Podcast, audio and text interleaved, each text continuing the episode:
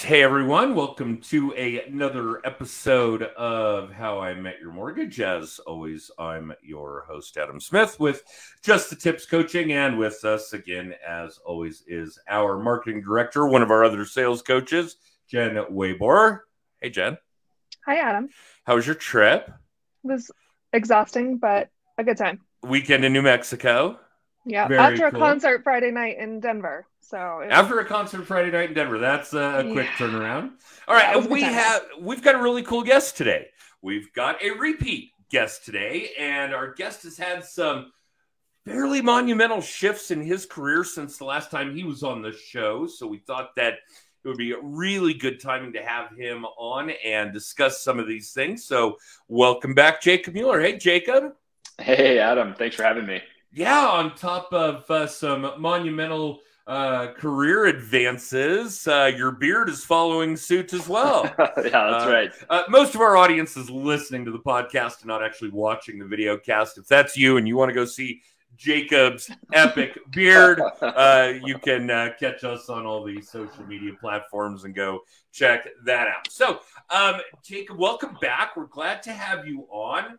You've uh, made some advancements in your career since we've had you on the show. You left Atlas, started your own firm. Really cool stuff. And you guys have kind of taken on an additional workload with a lot of short term rental management. yeah, that's right. Well, tell us about that because it must be chaos. I have some short-term rentals. Jen Jen knows she's even used one. Um, uh, we've got a cabin in the mountains in Colorado that she's been to a couple of times, I think. And yeah, my wife and I manage it all ourselves, and it is a lot. It's a lot with only a handful of doors. And you guys are managing how many? Uh, we're currently at about 72. Wow. Wow. And you could be dealing with two, three, four, five, six guests every month at every door Oh, but yeah, more than that. Yeah, I mean, like even on maybe what's today? Monday? Yesterday, we probably had 52 guests checking out in a Wow. day. in a day. Yes, that's right. Yeah, uh, we've got one coming in for an entire month of October at one of our properties. Nice. And we're like so grateful. Yeah. We gave her a big discount. We're like, yeah, absolutely. To know that we don't have to deal with all the uh, turnover over Yeah. the course of that month is really, really spectacular. So tell us how this all came to pass. How did you get started? You've got some people on your team. Give us the rundown, man. Yeah, absolutely. So I've been investing in short-term rentals like you, Adam, uh, for a little while. I didn't take it super aggressively. You know, I'm a long-term rental investor mostly. That's what I kind of grew up in. But I had a couple of short-term rentals, and through my brokerage activities, I've met some really interesting guys who were were doing this like big-time Airbnb. Um, and I I started learning a little bit about what they were doing as clients. I was just helping them buy property. I was just their agent, and I saw some of the cool things they were doing. I was like, wow, I feel like there's a big opportunity here. And so we all kind of had grown our own separate little Airbnb businesses. Uh, and so each of us had, I don't know, five to eight listings. Um, and one day we were just kind of hanging out and we're like, why are we doing this all separately? Like we could combine all of these things and make it way more efficient, achieve some economies of scale. Decided to do that back in October, like I said, October of 21. I was still working for Atlas at the time. I was the regional manager for them in Colorado Springs, had a team of four or five people. Um, so anyway, I was doing that, but I had these rentals. We decided to form this company. As we built this company, we're like, hey, I wonder, um, I wonder if other people would find value in this. Maybe we should just like uh, bring on a few people, talk to a few people, see if they're interested. Uh, and so we started talking to some people in our networks, finding out if they'd be interested in having it managed. And we found out there was actually quite a bit of interest. And so we onboarded our first property management client in January of 2022. And uh, it was then that I realized, uh, well, if we're managing people's property, we probably should have an employing brokerage license. In the state of Colorado, you have to have a license to manage real estate for other people, just like you have to have a license to be a loan originator, like you you are, Adam. Um, and so we decided, I decided at that point in January, I'm like, I gotta, I gotta quit Atlas. I gotta do this thing full time. So I quit Atlas in March, became the employing broker for our company, which is called Renjoy, Rentals You Enjoy, and uh, we started growing that company. Right now, we have I have two other agents doing the brokerage side, mostly investing, house hacking, kind of helping people break into the real estate market. And then on on the property management side, we have six or seven full time employees and about 45 contractors. So we've been growing really fast. There's a big opportunity, and uh, yeah, it's been really exciting. Why is it a big opportunity?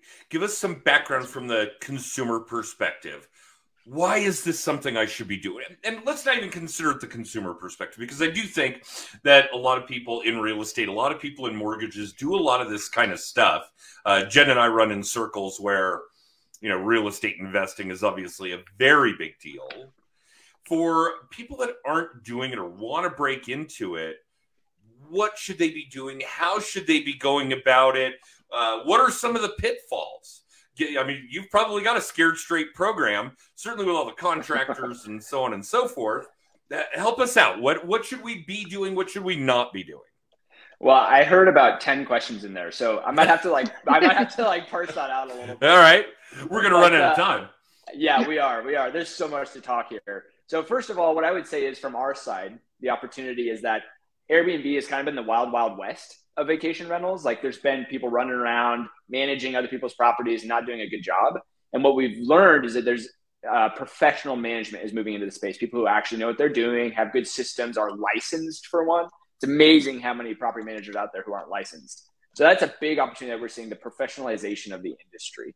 Uh, if you're a consumer and you're thinking about buying real estate, the reason you should buy a vacation rental, I mean, it's really going to depend on everybody's situation. Like Adam, you mentioned you have a cabin in Colorado right? How often do you use that cabin yourself? I don't know, maybe half a dozen times a year. That's pretty good. So how many how many nights total then? Two nights each time, four nights each time? Yeah, t- between 2 and 4 I would say is realistic. Um, so maybe 30 a year, somewhere in that range. Okay, awesome. And how much do you pay out of pocket to use that cabin? Ah, my house my uh, lodging expense is zero. Is it is it even negative? In other words, do you get paid to stay at your cabin? That uh, cabin broke into the black this year in June. Awesome. Halfway through the year. Yeah. That's awesome. So, what I'm getting at is you as a consumer have an opportunity to buy these second home properties, these investment properties, use them yourselves to do the thing that you love. For Adam, it's, you know, having a cabin, but for you, it may be a place on the beach. It may be somewhere we out in the middle too. nowhere. Oh, well, they that, beach. We too. did that one Covered. Yep. Yeah, perfect. you can go from one to the other. We well, do. We spent most of July at our beach house. That's awesome. Yeah, that's a perfect example of like you can have a lifestyle that's afforded by other people paying for your property. They're paying for your mortgage. They're paying for your own stay. And in fact, if you're, I mean, you should be profitable on any Airbnb property you have. And if you're not, you're probably not doing it quite right. And so it allows you to buy property, stay places for free, and have a lifestyle that you might not otherwise be able to have. Okay. So I'm not going to lie because I do think that that's an important piece of the puzzle. I want to make it clear to you, to our audience, that our motivations, uh, well, one of the primary ones for acquiring short term rental properties was selfish. These are properties that we want to use, these are properties that we will use more frequently in retirement.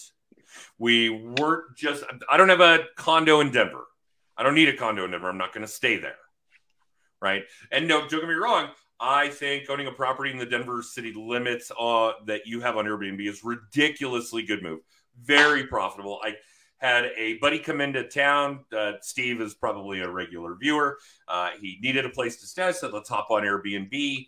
Let's look in the Denver city limits. He wanted to be anywhere really between convenient but between the airport and Red Rocks. He was going to see a show at Red Rocks. That's out on the west side of town for those of you that aren't in our immediate area. And so I looked in just the Denver city limits. There were eight available that fit his criteria, two bedroom and up. Four of them were in five points. Now, granted, this is a regentrifying area. I don't have anything bad to say about five, five points, not like it was 20 years ago. Um, uh, back then, even I was scared in five points, no question. And I wasn't smart enough to know that I should be scared. Um, so, half, there were four potential properties available, and it was not inexpensive. His two night stay or whatever it was was in the hundreds upon hundreds of dollars range. And if somebody's doing that 10, 20 nights a month, on those particular properties, they are way ahead of the game. So our motives are a little more selfish than that. and we do spend quite a bit of time at them. No question. But to be perfectly honest, we had just kind of been looking at a specific formula when it came to price point, when it came to popularity, what's going to draw somebody to that Airbnb. And we were really, really, how do I put this? I don't want to say finicky, but we looked with a really sharp eye at real mm-hmm. estate listing photos because mm-hmm. I could tell if it was somebody's vacation home or if it was an Airbnb, there's no personal shit in there, no clothes, mm-hmm. no family photos, those kinds of things. So on every one of these, I've negotiated in all the furniture, electronics. Dishware, mm-hmm. on and on. Mm-hmm. I mean, we've had to buy a set of silverware, we've had to buy some linens, that kind of thing.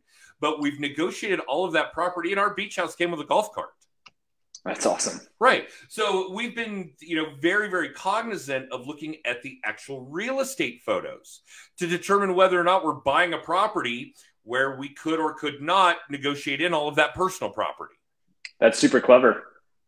And so that was one of the, well, furnishing a house is not cheap or easy. No, no, it is not. It's a lot. It's a big expense. People oftentimes, when they come to me and they say, Hey, I want to open a short term rental, one of my first questions is have you are you taking over an existing one like you did adam or are you going to create a new one because to create a new one is a huge capital expenditure up front yep. and lots of people don't even they don't realize because you know when you move you add things and you get rid of things and like over time you accumulate all the things in your life in your house that you use but you don't really consider what it's like to buy all of those things at once in again. for one unit or multiple units again right. yeah it can be if you're buying a duplex now you have to do it twice yeah it's it's pretty remarkable how much that can add up and people often don't don't uh, comprehend that cost I, I think one of the greatest tips I've heard and used is IKEA and TaskRabbit. Yeah, you can do that. Order it all online, have it shipped there, and hire a TaskRabbit to go assemble it all. Yep, yep, you can definitely do that. But yeah, so are you seeing? So for the most part, what you're seeing in the acquisition space is people are buying vacant property. Oftentimes, yes. So when we, I would say, when we are looking at property management, we probably see about uh, about half come from new acquisitions, vacant okay. property, like you said. It's pretty rare that somebody's buying an actively listed and legal short-term rental. It's pretty rare that people are selling those in our markets. Um, now, where it's in a, a, more established vacation rental market, like on a beach or in the mountains, it's going to be far more common. But if you're in a less, uh, what I would call a primary, if you're in a secondary market, not a primary market, there's very few of these short term rentals changing hands. So when somebody buys an investment property, they typically are making it into a short term rental. And there's a whole bunch of different things you have to do in your process to make sure that that's done correctly. Um, well, and I think you touched on a really important piece of the puzzle there is a lot of work to be considered in the legality of it. Um, obviously, our beach house, it, it is a short term rental area, it is a vacation area. No headaches there. The property we have in Colorado, the county requires a short term rental permit. This is Custer mm-hmm. County. And mm-hmm. we had to have fire evacuation plan drafted and uh, you know, the fire extinguishers have to be uh, inspected every year, mm-hmm. these kinds of things. So there are a lot of things to consider like that. Yes. Absolutely. Well, and you mentioned your buddy's place in the Denver Denver proper. Well, he stayed area. there, but yeah, he stayed there, sure. But the the individual who owns that listing is going to do very well over the long term because when you have regulation that gets put into place, typically they cap the total number of short term rentals or they make it difficult to add new ones. So you have a constraint on your supply of short term rental permits where demand is continuing to increase. What does that do? Generates higher prof- prices, which generate what? Higher profits. And so, one of the reasons why this industry is so interesting and why I think there's a lot of value to be captured is because of regulation. It, it has a, a, a governmental or bureaucratic constraint on supply that doesn't exist in a lot of ways in a lot of places. Interesting. Mm-hmm. And obviously, Denver is one of those.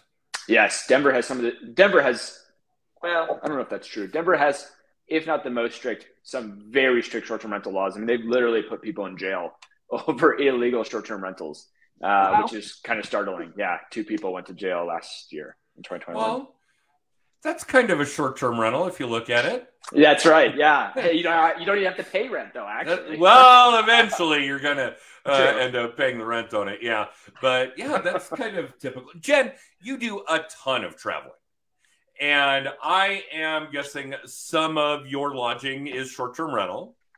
Oh yeah, stayed at an the- adorable one in Albuquerque this weekend. Ah, okay, great example. And what were some of the highlights? Were there any lowlights? Um, there was a hot tub, private hot tub, Wow. just for it was. It looked like they had converted a garage into this little casita, as they called it. Um, it was a little one bedroom. It was perfect for the two of us for a night, but had a had a little um kind of yard, not really because it was converted, but big enough for a small hot tub, um, and a hammock. And private parking was a huge huge was to have parking available where we could get the car off the street. Um, there was even a little fence because there's areas that were not that great in Albuquerque that we found. So it was nice that I felt like my car was safe. I felt like we were safe. Um, I would say the only low light was they had a key box that you had to put in a code, but it wasn't electronic at all. And I felt like I could have broken into it pretty easily. So I feel like anyone could have. It was pretty antiquated. Um, but other than that, I mean, it wasn't overly stocked, but if we had been there long enough to cook, then there was plenty of pots and pans. There was a washer dryer. That's always nice. Um, the air conditioning worked. It was, Yeah, you know, that's a 100 degrees one. outside, so that's always good. Uh, but the hot tub was, I'm actually looking for a short term rental to do like a little women's weekend wellness thing next spring. And the biggest thing I'm looking for is somewhere that's got a private hot tub. Like, there's just, that's just kind of an extra layer of re- relaxation. I mean, I don't take a lot of weekends off, so that was really nice, even at one o'clock in the morning, to use the hot tub. Oh, so much maintenance on it from my perspective. Right. yeah, I don't even I don't even want grass, right? All no, our short-term rentals don't have any landscaping whatsoever. Naturally wooded area, HOA managed, whatever the uh, concrete, just slabs and slabs of concrete, whatever the case may be. So yeah, that what did what did that run you? we paid $112, including all the fees for the night. The cleaning fee? Everything. It was 112 bucks What? total. I got a steal, you guys. I am pretty good at finding That's really affordable, good Airbnb. that was on a. Saturday. That was on a Saturday night. Saturday night in downtown Hmm. Albuquerque for $112. dollars Mhm. Interesting.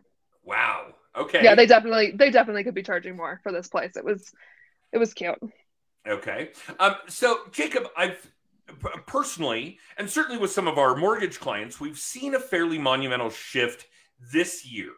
So, Mhm. in 2021, we saw obviously a lot of short term rental properties being acquired, a lot of investment properties being acquired, uh, STR and LTR. And one of the big shifts in our side of the industry that occurred is that the Federal Housing Finance Authority basically kind of slid in a two point hit give or take, on second homes and investment properties. So you're really not even getting aggressive on a mortgage until you're putting a quarter down, 25%. And in 20 and 21, a short term, uh, not a short term rental, a second home, which you could uh, use as short term rental. Uh, second home, for those of you that don't know, means you're going to use it 30 nights a year. That's what defines a second home. You could do it with 10% down and a rate in the twos. Now, and granted, rates have come down a bit after a couple of Fed meetings. You're probably at 25% down with a rate in the fives.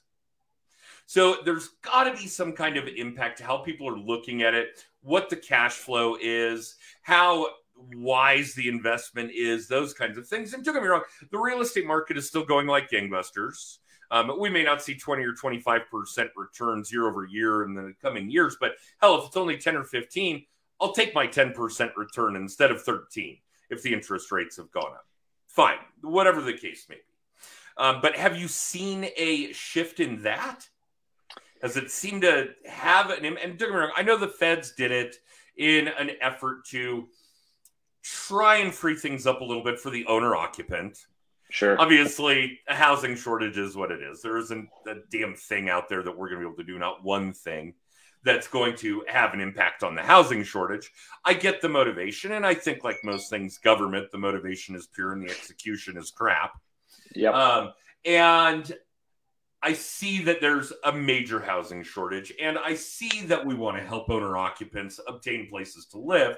This isn't obviously the way to go about it, but has it had an impact on what you're seeing when it comes to people acquiring second homes, vacation rentals, long term rentals? Because you're probably still managing a bunch of those.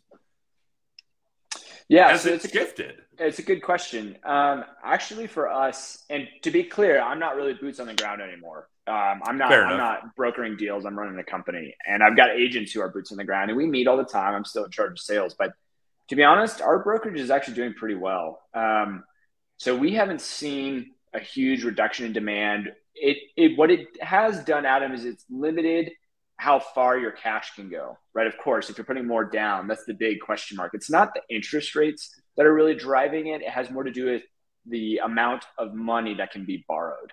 And so that's like where we would have a client, let's say a year ago, we'd have a client who would have $100,000. They'd go out and buy two, three properties Sure. and they would use these lower down payment programs. They'd find different ways. They'd house hack one, not the other, et cetera.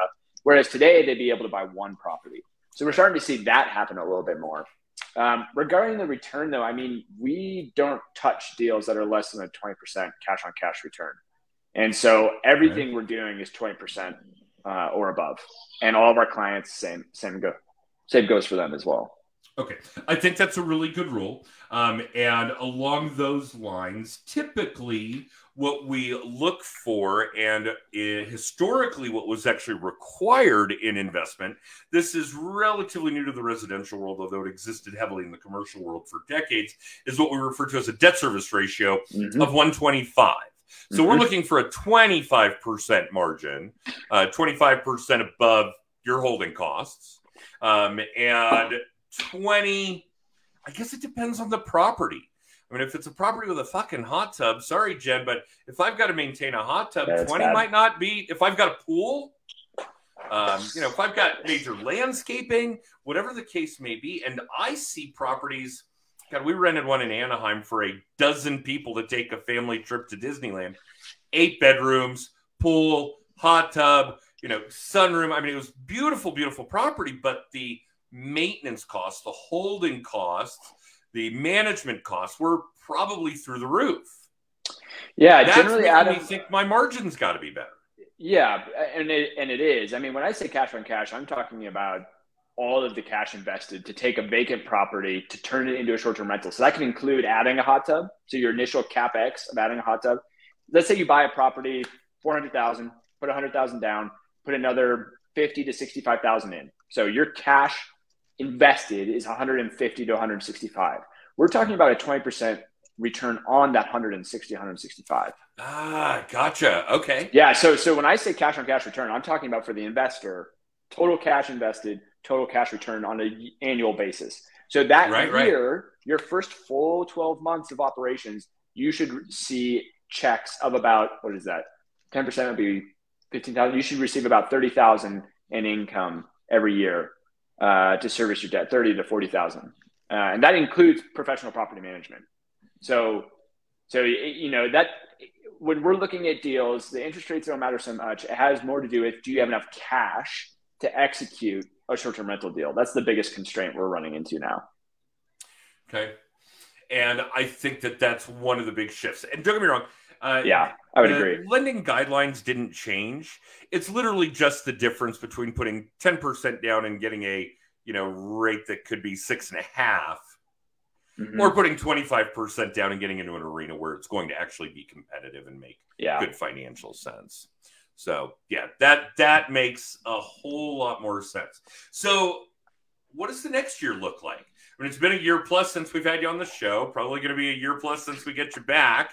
We're going to try. Certainly, Jen's nodding yes, please. Oh no, November November of 23 is when. Yeah. perfect. and, and Jen will have stayed in a dozen short-term rentals by then. Um, and actually, I do have one more question before we get into what the future is going to hold for Jacob. Airbnb versus VRBO. Uh, it depends on market, right? Okay. So they each kind of have their own flavor. They each have their own uh, purpose. Um, we think of it more of just the eyeballs. We want as many eyeballs on our listings as possible. But in our market, it's primarily Airbnb. Okay. So I want to make it clear to everybody that that's because you have systems and tech and uh, you know all kinds of things Yeah. put in place because you're like you said before we went live managing 100 doors in the short-term rental space is really like managing a thousand Yeah. right? So that's a big deal. So for me trying to manage a few of them i like airbnb's tech better than vrbo we should know that airbnb takes a smaller cut 3% versus 8 we use both but i really prefer airbnb for from the owner side from the owner Yeah. manager side. If I were in your shoes, or if I were a homeowner who's got one or two listings, I would only use one platform, and I would pick Airbnb. we, I would- we I would do not have them on two. vrbo but we do jack the cost way up Sure, and you can. I just, uh, for me, for simplicity's sake, I would be on a single platform. And there's software that makes it easy to do both, and it's not a big deal, et cetera, et cetera. I switched before I started this company. I, I had it just on Airbnb. I moved my, you know, four listings, whatever, to both. I had so many issues and problems that I, I just wasn't willing to resolve and go through the time to build new systems that I just took it off. It wasn't worth the, you know, the additional uh, one to two bookings a month on VRBO versus the 10 to 20 I was getting on Airbnb. It just wasn't worth the, the extra. But I think we'd feel the same way yeah, tech is improving though. I mean, it, it's definitely improving, so it makes it a lot easier. Okay. All right. So tell us about the next year plus. You're going to grow your team. You're going to grow your doors that you're managing. Are we going to shy away from long term rentals? I should probably mention that another big piece of the puzzle for us when we started looking at short term rentals versus long term rentals was the rent moratorium. That was a big deal early on in the pandemic. Now, granted, Yeah. what short term, what long term rental income we had, we did get our long term renters paid their bills, but not everybody did. I've still got mortgages to pay on those properties, Yeah. so that was a concern. With a short term rental, the minute they go in the door, I've got my money. Yeah, In essence, yeah. It's it's it's. I I'm I'm of a believer in doing both. I uh, I had um, some tenants not pay rent when the moratorium was in place. It was very frustrating. It was very difficult. Um, it was a pain to work with the government to try to step in and make sure our mortgages were handled, but it worked out okay. Just a pain. Um, there are benefits to short-term rentals. There are downsides too. So there's lots of things that are involved in both. Uh, and so I'm not sure that one is superior to the other. I'm definitely not moving one more towards one or the other. I'm just moving to what deal makes sense that's in Okay. front of me. Yeah. strictly about the dollars. That's right. It's about the ROI and the risk and the risk, right? You have to do a risk adjusted return. So even though these short term rentals are earning 20% cash on cash, that sounds amazing, right? It sounds awesome. Well, there's greater risk, right? So it's your risk adjusted return that you have to account for. I would say that that's true. That makes a lot of sense to me. Uh, one of the comments I get frequently, which I find very funny, is, "Well, there's less wear and tear on a short-term rental, right?" That's crazy. No, absolutely not. That's absolutely crazy. Maybe the opposite, in fact. Well, one one thing that is different is that deferred maintenance doesn't occur if you have your right systems in place. So with short-term rentals, because you have somebody on your team has eyeballs on the property at almost at least every week, right. your deferred maintenance goes way, way, way down. And if you ever have an issue, you find out right away. You have to fix it right away. You don't have a choice. Like Right. long-term rental tenant says, "Hey, my AC is broken." It's like, ah, we'll get to it in two weeks. You know, Mhm. assuming it's not crazy hot, unless it's, It's not a problem Which in case you'd be like, December. yeah, Yeah, right. Exactly. And so with a short-term rental, it's like, oh no, I need to get that solved today, right? Like I need to do that today. Um, otherwise, I have to refund this person, which is um, uh, in long-term rentals, your biggest cost is vacancy. In short-term rentals, your biggest cost is refunds. And so you want to do everything you can possible not to refund uh, folks, and you just solve problems. To answer your question though, Adam, like what's in the future? Um, I would love to share like our goals. I mean, our plan at Renjoy is to distribute over 200 million in passive income over the next 10 years. And we want to have over a thousand owners who we're working with uh, as well over the next 10 years. And I think um, this time next year, we'll probably be about 250, 300 listings. And uh, we'll be going gangbusters, multiple markets, multiple states. That is fantastic. All right. Obviously, we both know a ton of people that are doing this short term rental model, Mhm. and they could probably use your help. How do they find you? Yeah, just renjoy.com. Pretty easy. That is I put it in the way. comments already. Oh, Yeah. Look at Jen screaming. All right. On top of it. Jen, what else do you want to know from Jacob? Because yes, I see you're not, and I know we've already blown through half an hour. I don't know how that happened. It went by really quick. Yeah. No, this is so cool. Um, we get a lot of guests that are like, my things have shifted in the last year, but it's not normally that they've shifted this this far. It's normally like I changed companies and I'm doing the same thing. So no, this has been great. Um, and the insight is awesome, and I think it's great content. It's great different content. We don't talk to a lot of people in this world very often on the show. So thank you. We really appreciate it. Yeah, it's awesome to be here and to talk to you guys. Yeah, we'll uh, absolutely book a third episode with you here sometime next year. Um, Jen, what else do you want our audience to know? I know you want to talk about the mastermind. Yes, Mile High Mastermind is a month A from month. tomorrow. Tomorrow, a month from tomorrow. So the sixth annual, can't believe it's the sixth. Wow. Um, Mile High Mastermind is September 16th and 17th at the University of Denver. Um, we're doing things a little different this year. I'm excited. We have some panels that we're going to be doing. Um, I'm going to walk people through Meta's business suite, which I think is a huge asset to all business owners. If you're not using it, you should be.